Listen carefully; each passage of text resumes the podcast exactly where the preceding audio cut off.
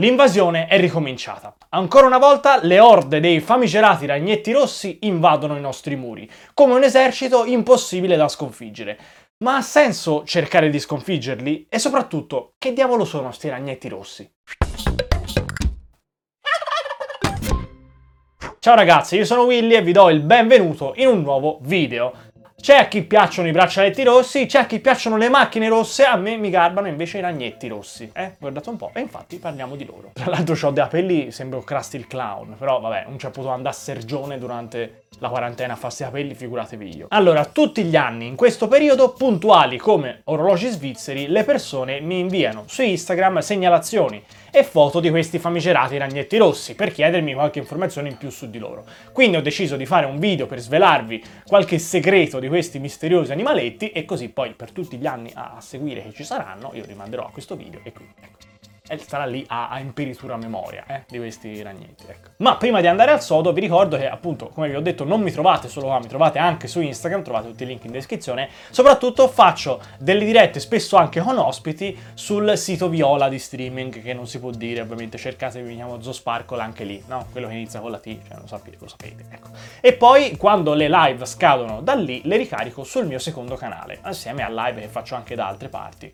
Trovate tutto lì, vi lascio comunque tutto in descrizione. E vi ricordo che Zoo Podcast, il mio podcast a tema animale, evoluzione, eccetera, lo trovate su Spotify e sulle principali piattaforme di streaming audio. Anche lì tutto in descrizione, apritela quella descrizione, c'è tutto.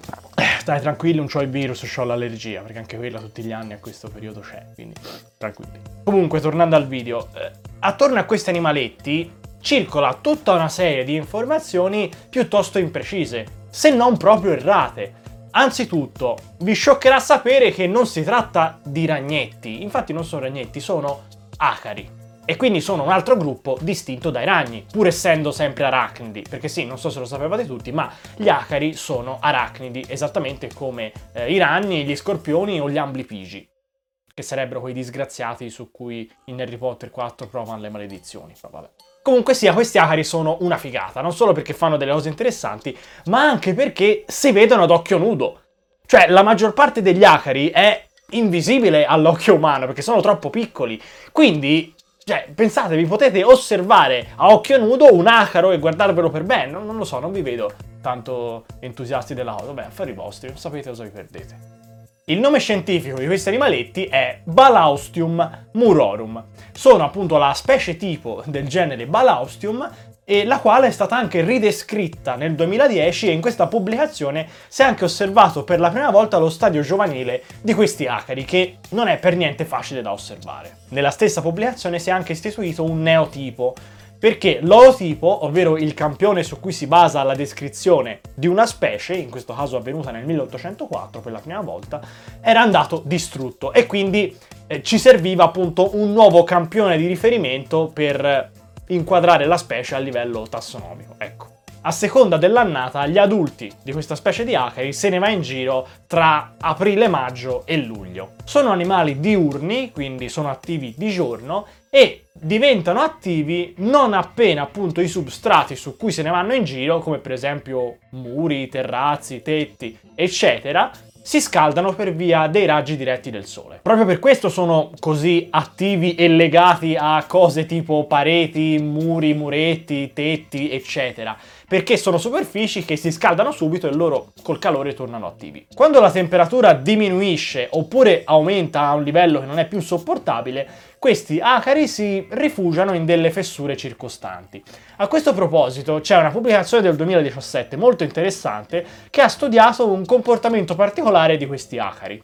Si è visto che le feci dei propri simili generano in questi acari, quando riescono a percepirne l'odore, una risposta di arresto. Cioè, quando le ci si imbattono e ne percepiscono appunto l'odore, si fermano. Quindi pensate che queste feci che contengono feromoni particolari vengono utilizzate da questi acari addirittura per marcare posti di interesse.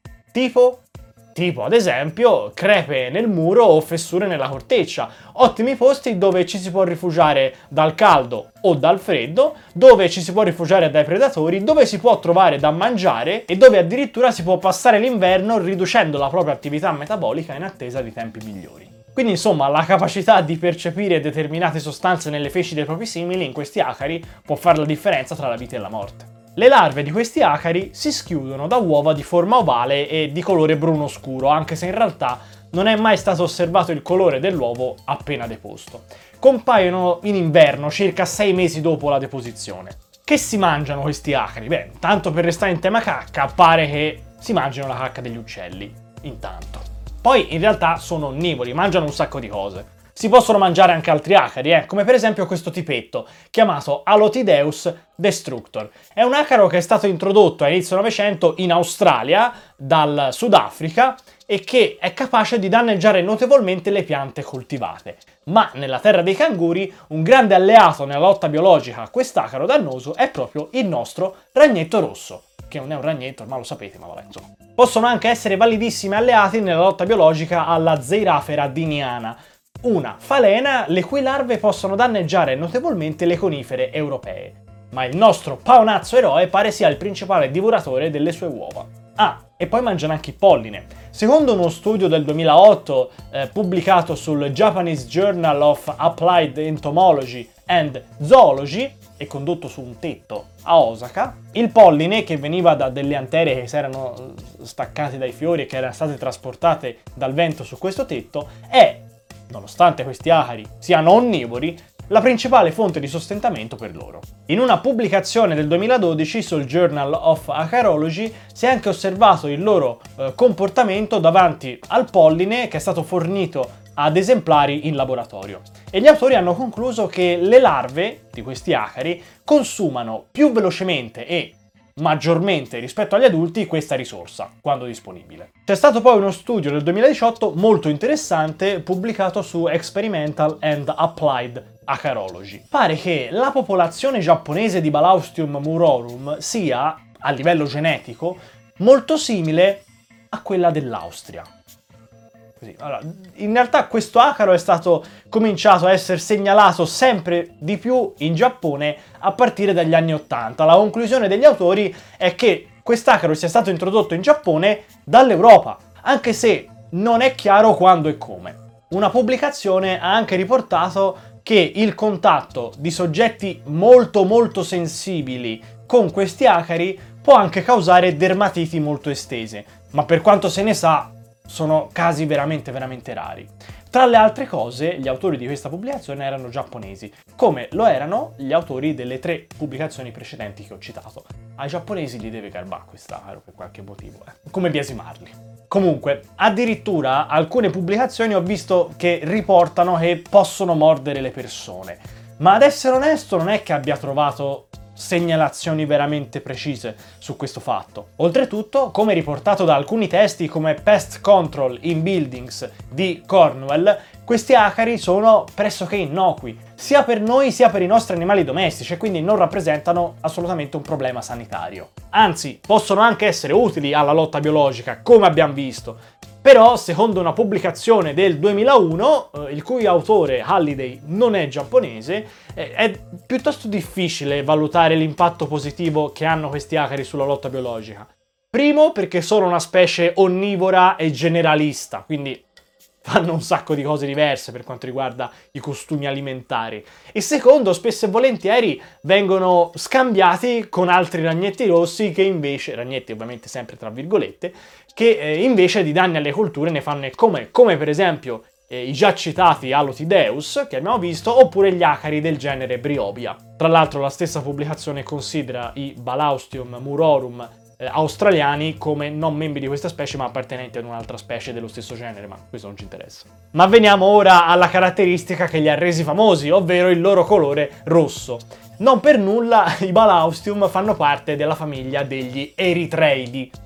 Eritros in greco vuol dire rosso per l'appunto. Quello che li rende rossi sono i carotenoidi ed è un tipo di colorazione detto aposematico, ovvero in natura spesso avere una colorazione molto vivace e vistosa è un messaggio chiaro per potenziali predatori. Stai reclamando la tua tossicità o almeno, come in questo caso, il tuo cattivo sapore. E quindi i predatori imparano ad evitarti. Vi ho detto che sono innocui. E ok. Non c'è alcun motivo, come spesso leggo in giro, di ucciderli utilizzando pesticidi. Primo perché sono innocui, appunto. Secondo, perché, come vi ho detto, in qualche caso possono essere d'aiuto per la lotta biologica, eccetera.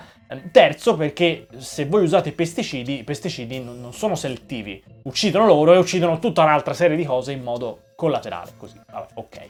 Però di una cosa devo avvertirvi, macchiano. Quindi, se volete un altro motivo per non schiacciarli, eccolo qua. Macchiano i vestiti di rosso e lavare la macchia non è affatto facile, anzi in qualche caso pare che sia addirittura indelebile. E lo sa bene chi ad esempio si è appoggiato su un muretto inavvertitamente schiacciandoli o cose del genere. Comunque sia, sappiate che non ci sono grossi problemi legati a questi eh, animaletti, oltretutto sono attivi solo in alcune ore del giorno, solo in alcuni periodi dell'anno e come sono arrivati a un certo punto se ne vanno. Quindi fondamentalmente non c'è grosse cose da fare. Se in casi eccezionali proprio siete costretti o avete estrema necessità di liberarvene, basta semplicemente lavarli via con l'acqua. E questo ve lo dico non perché dobbiate farlo, ma perché sappiate che è un metodo ovviamente preferibile ai pesticidi e cose simili. Ecco. Comunque si fa presto, eh, a dir ragnetto rosso, perché nonostante quello in cui siete abituati ad imbattervi sia appunto il balaustium, ragnetto rosso ci vengono chiamate tutta un'altra serie di cose che non sono questo ragnetto. Vi ho fatto l'esempio prima degli acari che possono danneggiare effettivamente le piante che vengono chiamate spesso e volentieri ragnetti rossi, ma che con questo ragnetto rosso non hanno nulla a che fare. Spesso infatti se cercate informazioni sui ragnetti rossi spuntano fuori loro, cioè i trombidium, che sono effettivamente acari pure loro, eh, sono rossi e valgono le stesse cose del colore che vi ho detto per eh, i protagonisti di questo video. Anche loro sono innocui, ma prediligono non i muri o i muretti delle nostre case, bensì sono più diffusi in prati e sulle cortecce degli alberi. Sono piuttosto simili, quindi Può capitare così a colpo d'occhio di sbagliarsi, per carità, non ve lo nascondo che sia successo anche a me e più di una volta,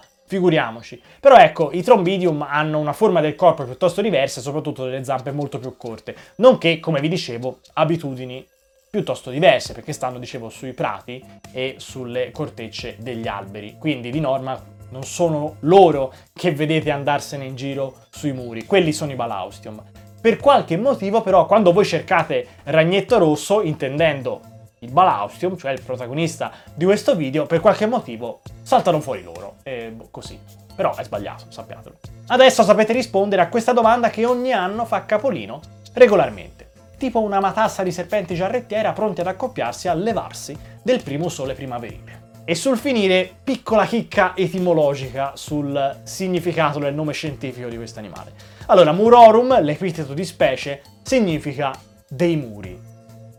E il perché è abbastanza intuitivo. Il genere invece Balaustium è un po' più interessante. Balaustium è un termine latino che viene dal greco e che secondo il World Dictionary of Plant Names si riferisce al fiore del melograno. Da qui viene anche la parola balaustra, perché l'elemento architettonico fa riferimento alla forma eh, rigonfia che ha il fiore quando è semiaperto.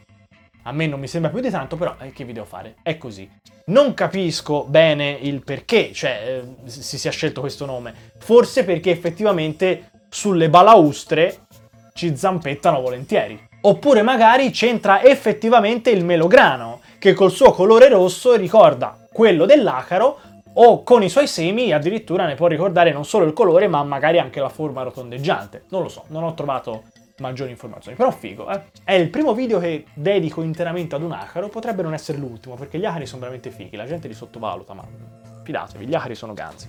Ora, il libro consigliato... dove cazzo l'ho infilato? Dicevo, scusate, il libro consigliato di questo video è Una lunga pazienza cieca di Giulio Barsanti, che, come recita il sottotitolo, parla della storia dell'evoluzionismo. Questo è stato tra l'altro il mio libro eh, di testo eh, quando ho preparato l'esame di eh, storia delle scienze naturali, il cui professore appunto era il professor Barsanti. È un libro che mi è piaciuto molto, è, è un, inquadramento con alcuni lati inediti di molti evoluzionisti e si percepisce veramente appunto cosa è stato il dibattito evoluzionista, evoluzionista sia prima sia dopo Darwin. Secondo me è un libro che merita di essere letto, quindi ve lo consiglio. Ve lo lascio naturalmente in descrizione con eh, l'affiliazione Amazon, ma sapete come funziona. In descrizione trovate anche tutta una serie di libri che io eh, vi consiglio che funziona uguale eh, all'affiliazione di Amazon, trovate tutto lì. Vi volevo anche ricordare ovviamente di seguirmi su tutti i vari miei social come Instagram, eh, il sito di streaming Viola, eccetera. Eh, naturalmente se volete sostenere il mio progetto di divulgazione scientifica su YouTube e sulle altre piattaforme, vi ricordo che c'è attivo il mio progetto di Patreon. Se volete diventare un mangiafoglie sciamante, avere del merchandise esclusivo eh, solo per voi, fare parte diciamo del gruppo Telegram in cui eh, tengo aggiornati i patrons di tutte le cose, eccetera, e quindi di far parte eh, di questo progetto in modo diciamo un pochino più profondo, trovate anche lì il link in descrizione. Mi raccomando, andateci perché ultimamente ho anche refreshato uh, le, i vari tier de, dei patrons e quindi ce ne sono appunto, c'è anche qualche novità veramente interessante, quindi mi raccomando. Eh. Se vi è piaciuta questa maglia, vi ricordo che io ho uh, attiva la collaborazione con Pumpling. Se mettete il codice sconto Sparkle avete il 20% di sconto su tutto. Descrizione trovate tutto come sempre. Vi esorto a seguirmi sugli altri social se non lo fate già, anche perché quest'anno ovviamente mi sono mangiato qualsiasi possibilità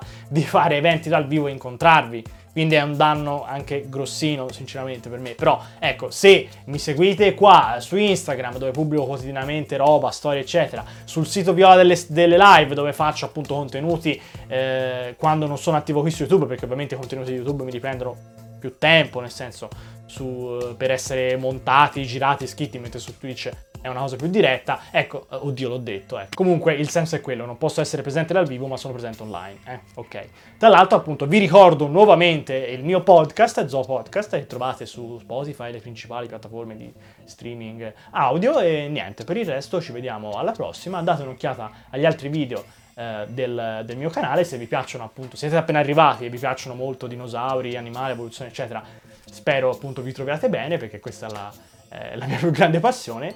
E niente, ci vediamo presto. Tanto io non ho neanche da fare la laurea perché è rimandata chissà quando. Fanculo, oh, sa quanto tempo c'è per fare video. Eh. Sapevi che il Velociraptor è molto diverso da come ce l'hanno fatto vedere in Jurassic Park? E che esiste una formica che schiavizza altre formiche? E sai perché le zebre hanno le strisce? Beh, ti ho lasciato dei video qua per rispondere alle domande.